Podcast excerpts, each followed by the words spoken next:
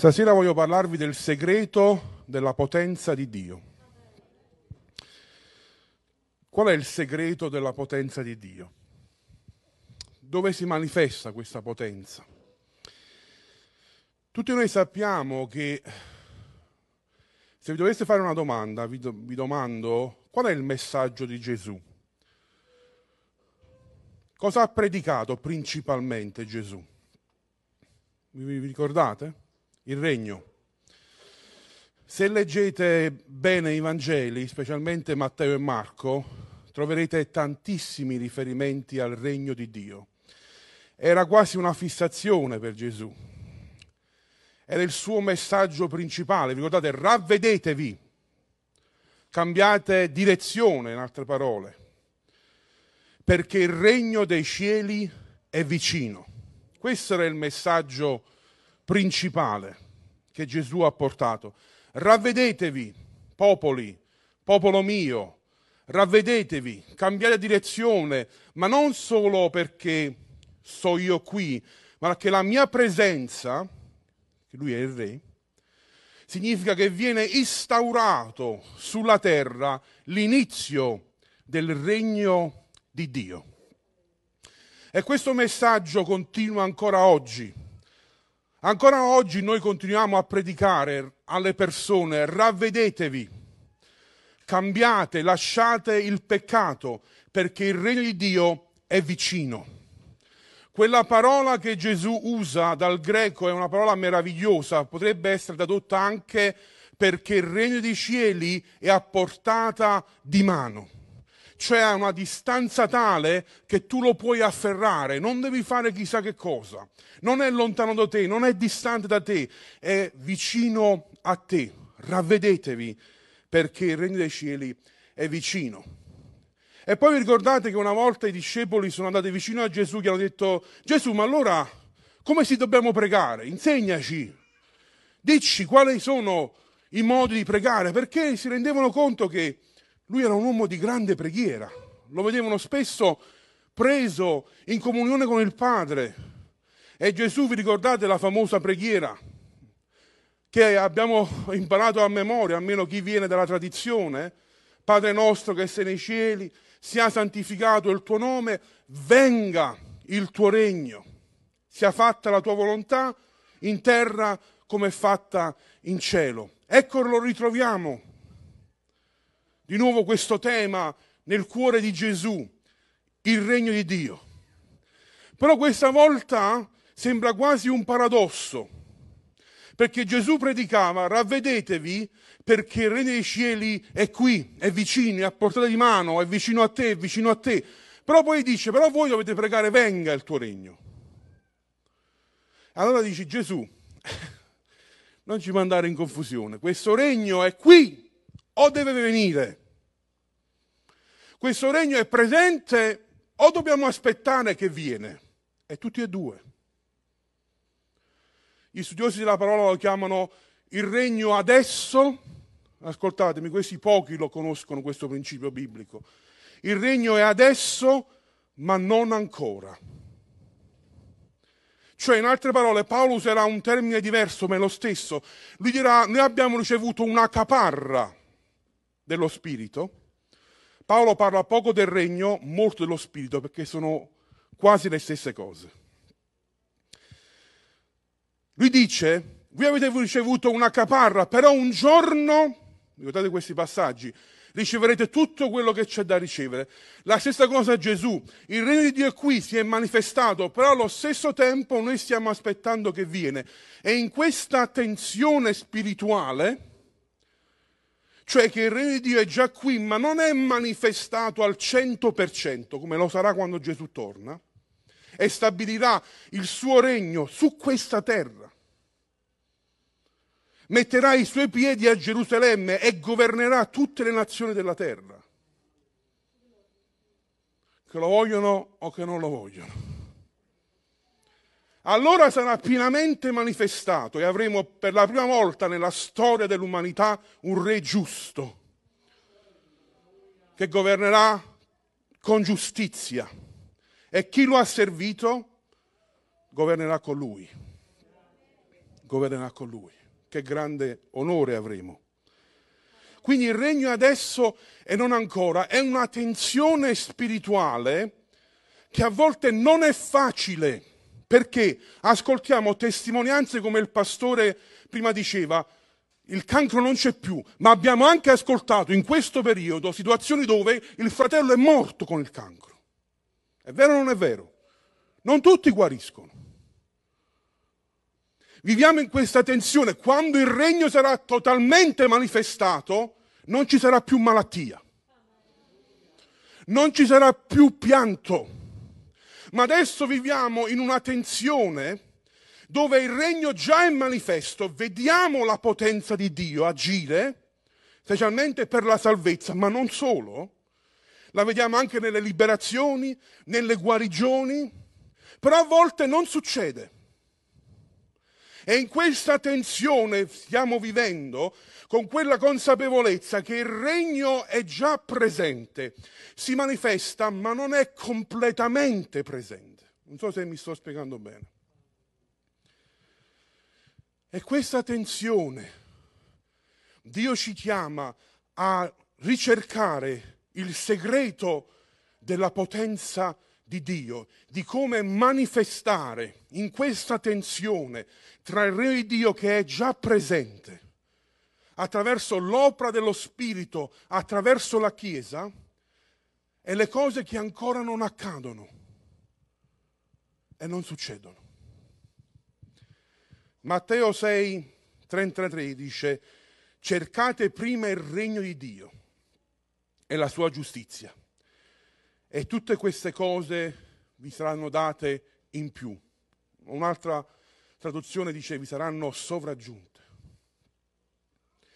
Cercate prima il regno, cercate un'intensità, una ricerca di cercare la manifestazione del regno di Dio nella nostra vita e attraverso di noi nella nostra famiglia e nella nostra chiesa. Cercatelo. Cercatelo prima. Cercatelo prima. Deve essere la nostra fissazione, ossessione di cercare prima il regno di Dio e la sua giustizia e tutte le altre cose ci saranno date il regno che si manifesta con potenza, perché è già qui, anche se lo stiamo attendendo, è già in mezzo a noi e cresce ogni giorno, ogni giorno di più. Adesso, detta questa introduzione, andiamo al testo che vorrei leggere con voi, Primo Corinzi 2. E qui scopriremo dalla bocca di Paolo il segreto della potenza di Dio. Primo Corinzi, capitolo 2. Questo capitolo dovrebbe essere letto da tutti quelli che ispirano al ministero, tutti quelli che predicano. Tutti devono passare per la scuola di secondo Corinzi al capitolo 1 tutti. E se non lo accetti non puoi predicare, non puoi ministrare. Dovrebbe essere di requisito per tutte le scuole bibliche, le università, perché adesso vedremo il segreto della potenza di Dio. E io, fratello, quando venni da voi, non venni ad annunciarvi la testimonianza di Dio con eccellenza di parola o di sapienza, perché mi proposi di non sapere altro fra di voi furché Gesù Cristo e Lui crocifisso. Io sono stato presso di voi con debolezza, con timore e con grande tremore. La mia parola e la mia predicazione non consistettero in discorsi persuasivi di sapienza umana, ma in dimostrazione di spirito e di potenza, affinché la vostra fede fosse fondata non sulla sapienza umana, ma sulla potenza di Dio. questo tutti quelli che noi ministriamo dovremmo leggerlo ogni settimana, che la potenza di Dio non si manifesta nella eloquacità delle parole, non si manifesta nelle nostre buone idee, non si manifesta nelle nostre strategie umane, ma si manifesta attraverso la potenza di Dio. Paolo fa un, un, una scelta di parole incredibile, perché chi conosce la lettera sa cosa sta accadendo. Ci sono divisioni nella Chiesa. C'è gente che esalta un predicatore invece che un altro. Io sono di Apollo, io sono di Cefa, io sono di Paolo, poi più spirituali di tutti. Io, eh, io sono direttamente di Gesù. Io vado con quelli sono i peggiori, che vogliono seguire a nessuno. Dice, ah, sto con Gesù, lasciami stare.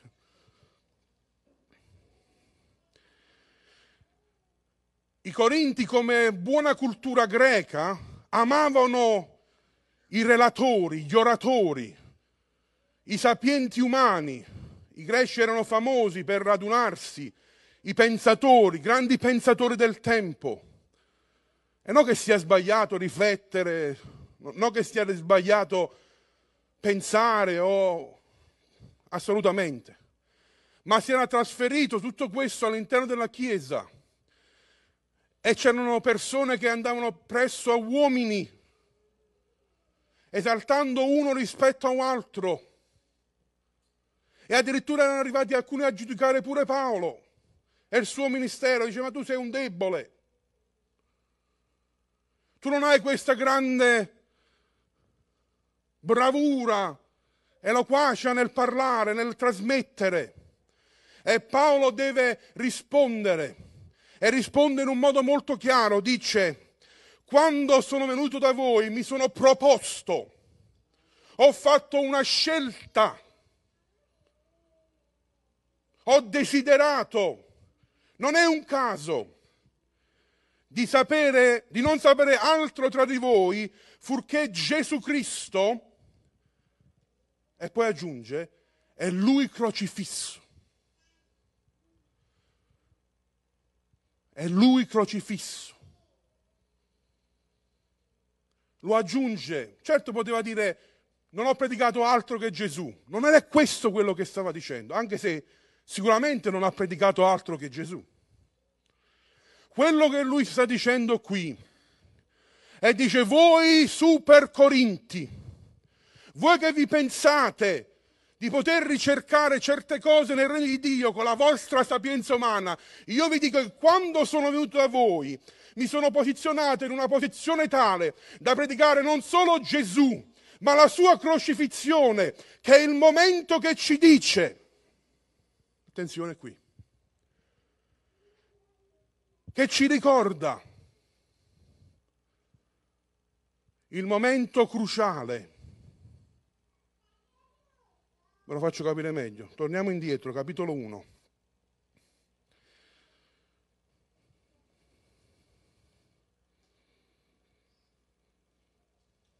Versetto 20. Vi faccio capire perché Paolo dice Gesù Cristo è lui crocifisso. Dov'è il sapiente? Capitolo 1, versetto 20. Dov'è lo scriba? Dov'è il contestatore di questo secolo? Non ha forse Dio reso pazza la sapienza del mondo? Poiché il mondo non ha conosciuto Dio mediante la propria sapienza, è piaciuto a Dio nella sua sapienza di salvare i credenti con la pazzia della predicazione. I giudei infatti chiedono miracoli e i greci crea- cercano sapienza, ma noi predichiamo Gesù Cristo crocifisso, che per i giudei è scandalo e per gli stranieri è pazzia. Ecco perché Paolo più avanti dirà, io sono venuto a predicarvi quello che voi non volete. La pazzia, la debolezza di Dio, di mandare suo figlio a morire. E questo non lo volete perché vi ricorda che dovete morire anche voi.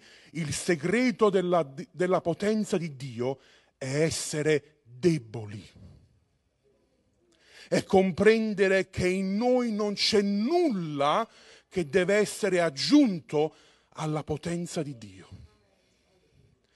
Predicare Cristo e Lui crocifisso, che è pazzia per voi. Per i, per i giudei ancora di più vedere Dio crocifisso. Ma per quelli che sono chiamati, tanto giudei quanto greci, predichiamo Cristo, potenza di Dio e sapienza di Dio, poiché la pazzia di Dio è più saggia degli uomini. E leggete qui, è la debolezza di Dio è più forte degli uomini. Qual è la debolezza di Dio? Mandare suo figlio a morire. E questo simbolo è il segno dato all'umanità. Voi volete miracoli, voi volete saggezza, invece vi è dato solamente un segno, la croce, che è tutto quello che voi disprezzate. Dio ha scelto le cose pazze del mondo, versetto 27, per svergognare i sapienti. Dio ha scelto le cose deboli per svergognare le forti. Dio ha scelto le cose ignobili del mondo e le cose disprezzate, anzi le cose che non sono, per ridurre al niente le cose che sono, perché nessuno si vanti di fronte a Dio. Adesso vi è più chiaro del perché Paolo dice, io quando sono venuto da voi, sono venuto con la potenza di Dio, ma la potenza di Dio non era manifestata nella mia bravura, nella mia sapienza, nella mia oratoria, nel mio modo di essere bravo sul palco. No, la mia sapienza era perché io sono venuto tremando, tremando, tremando, con gran tremore, dice qua, è tremore. E ogni volta che siamo qui dietro, Tremiamo perché stiamo ministrando la potenza di Dio, in debolezza perché siamo uomini e donne fragili. Ma è lì che si manifesta la potenza, la resurrezione, sempre dopo la croce, sempre dopo la croce. Sono venuto tremando e voi non l'avete compreso, vi aspettavate il grande show, nessun show. Io sono venuto in debolezza e credetemi, la Chiesa di oggi cerca lo show, cerca gli influencer. Dio invece sta cercando deboli, pazzi. E che questo messaggio tramite internet va dappertutto. Dio sta cercando gente debole, che trema, non che fa gli influencers, non che fa lo show, gente che trema alla sua parola. Io sono venuto, diceva Paolo con timore, tremando, in debolezza, perché so che è lì il segreto della potenza di Dio. Il resto è show, il resto è uno spettacolo e non serve a niente. Non serve a niente. Non trasforma. Riceve l'applauso umano, questo sì, ma quello è tutto. Quello è tutto. Più avanti Paolo dirà, perché il regno di Dio non consiste in parole, ma in potenza. Non consiste in parole, ma in potenza. E si dimostra.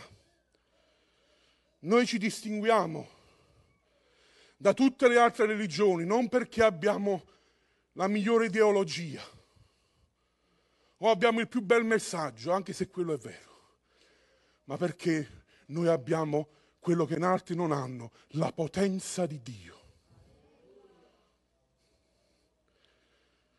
Il regno di Dio è sostanza divina.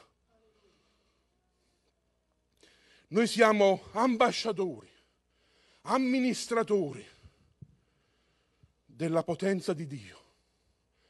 Dio si è compiaciuto, ha fatto lui questa scelta, nella sua pazzia, di amministrare la potenza di Dio attraverso l'opera dello Spirito in uomini e donne come me e te, fragili, deboli e peccatori. Però non ci dobbiamo mai dimenticare che questa potenza non viene da noi. Non viene da noi. Noi la amministriamo mantenendo fuori tutto quello che non è da Dio. Questo lo dovrebbero imparare tutti quelli che vogliono e aspirano alla chiamata di Dio. Il nostro compito è togliere tutto ciò che è umano dalla potenza di Dio. Scrivetevelo. Giovani che aspirate al ministero, ragazzi che state studiando all'università, scrivetevelo. Noi amministriamo la potenza di Dio, perché Lui l'ha scelto, togliendo tutto ciò che è umano da essa. Dice, ma com'è possibile? Fluisce attraverso gli uomini, ma non ci deve essere niente di umano in essa. Sì. Il nostro compito è essere canali. La potenza viene da Lui. E se cerchiamo di prenderci noi il vanto, la potenza svanisce. Perché Dio non condivide la sua gloria con nessuno. Con nessuno. E siamo tutti tentati. Siamo tutti tentati di usare le strategie umane perché funzionano. Ci sono interi ministeri fondati su strategie umane per raggiungere le persone e riempire grandissimi locali, ma che sono privi della potenza di Dio perché sono state usate strategie, saggezze umane che non portano la potenza di Dio.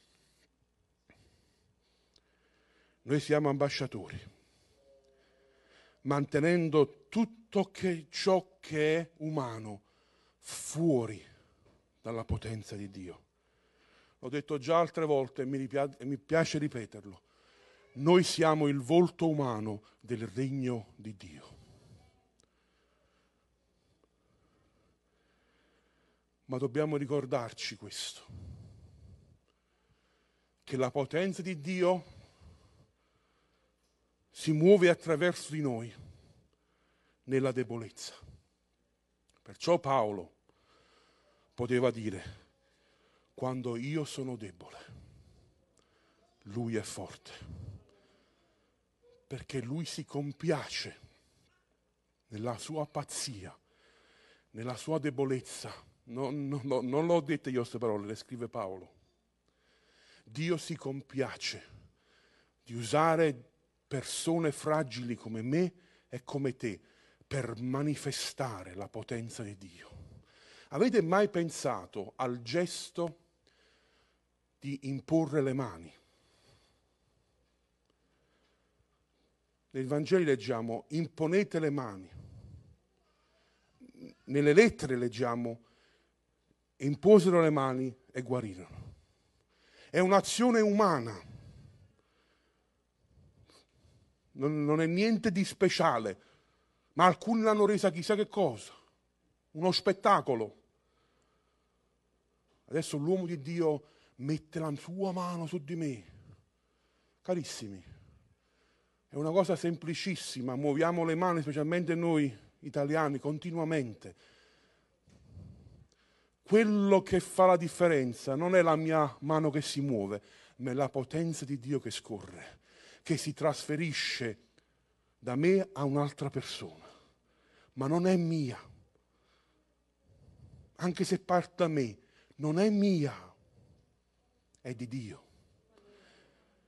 E se per un attimo dovessi pensare che è mia, o che io posso prendermi la gloria da essa, o che io posso guadagnarci qualcosa, in quel momento mi sto squalificando dall'essere un ministro di Dio e un servo del Signore. Per questo Paolo diceva io tremo quando vi predico, perché so che io posso influenzarvi, so che io posso darvi direzioni, so che alcuni di voi dalle mie parole pendono, potremmo dire quasi, oppure dalle mie parole prenderanno comunque delle scelte e io tremo perché voglio che tutto quello che esce non è sapienza umana, ma è potenza di Dio. E questa è la sfida più grande. E concludo con questo verso. Quando Gesù, vi ricordate, mandò i 70 a 2 a 2, no? Matteo 10, 11 a 13 dice,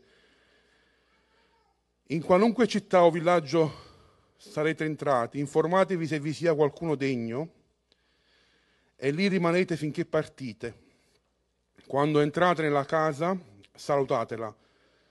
Se quella casa non è degna, venga la vostra pace su di essa, e se invece non è degna, la vostra pace torni a voi.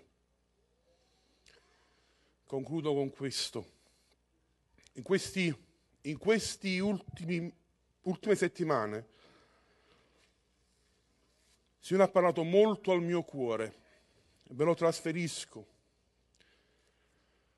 Il Signore mi ha detto, proprio in questi momenti di pandemia dove non possiamo entrare nelle case gli uni degli altri, verrà un tempo molto presto che i miracoli più grandi si vedranno nelle case. Gesù dice a questi qua, entrate nelle case, trovate un uomo di pace, un uomo che vi accoglie. E se quella casa è degna, lasciate la vostra pace su di essa. Se non è degna, riprendetevela e andatevene. Gesù quello che Gesù stava dicendo non è quando entrate, pace, fratelli, pace, sorelle, non era questo che stava dicendo. Gesù aveva in mente una parola ebraica meravigliosa, che la conoscete, shalom, che vuol dire tranquillità di mente, benessere, pienezza.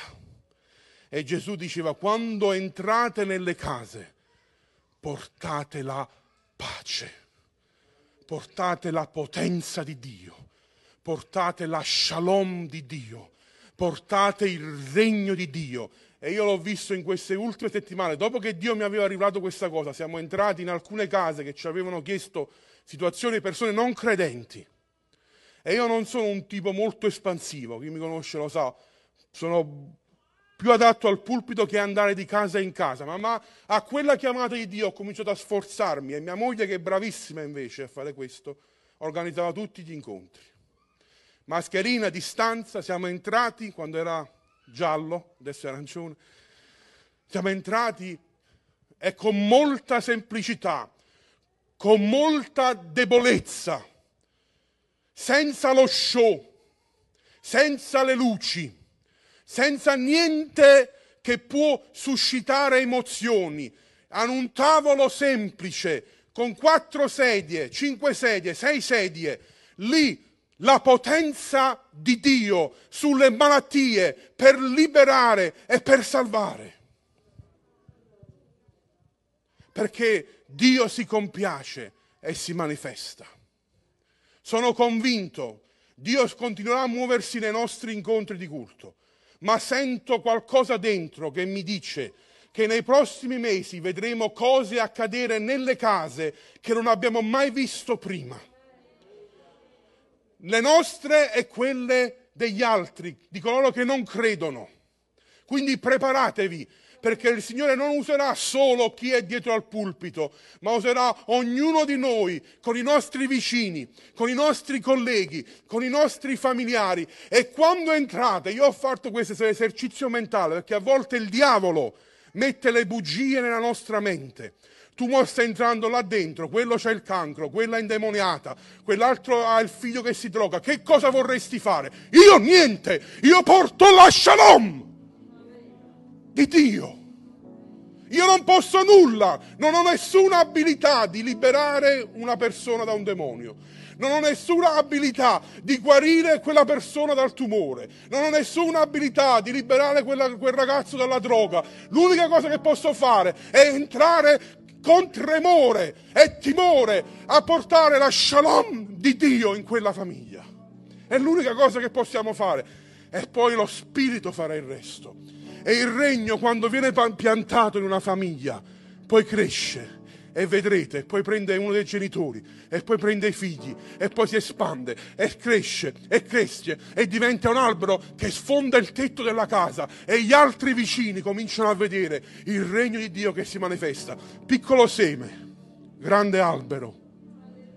E vedremo questo, fratelli, se ci disponiamo non a cercare un nome per noi stessi, non a cercare followers, questo più per i ragazzi, non a cercare applausi umani, ma a cercare la manifestazione della potenza di Dio mentre noi tremiamo e abbiamo timore.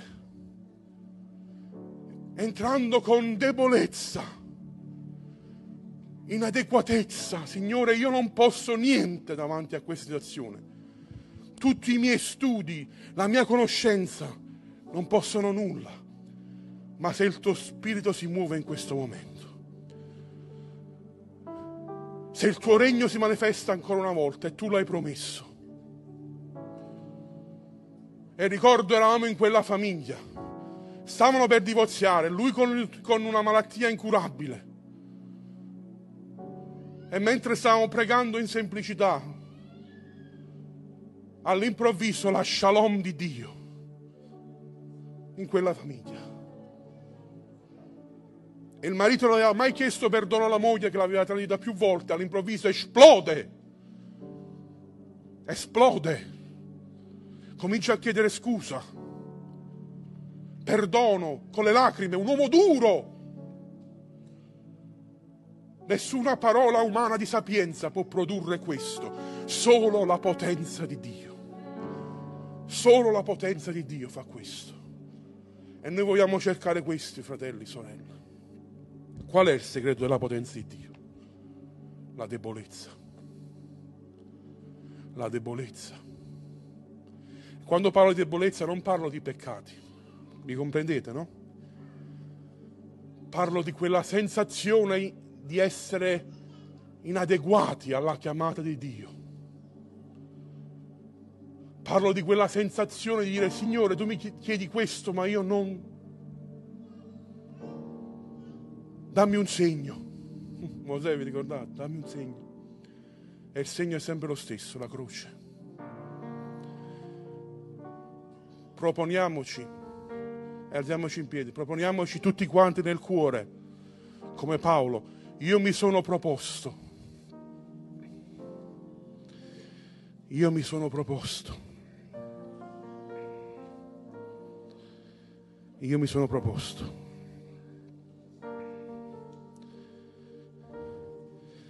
di non sapere altro fra di voi, purché Gesù Cristo è Lui crocifisso. Possiamo dirlo ognuno di noi nel suo cuore? Io mi propongo di non sapere nient'altro che Gesù Cristo è Lui crocifisso. È Lui crocifisso. Affinché, fratelli, la vostra fede non sia fondata sulla sapienza umana, ma sulla potenza di Dio. Affinché fratelli e sorelle, la vostra fede non sia fondata sulla sapienza umana, ma sulla potenza di Dio. Amen.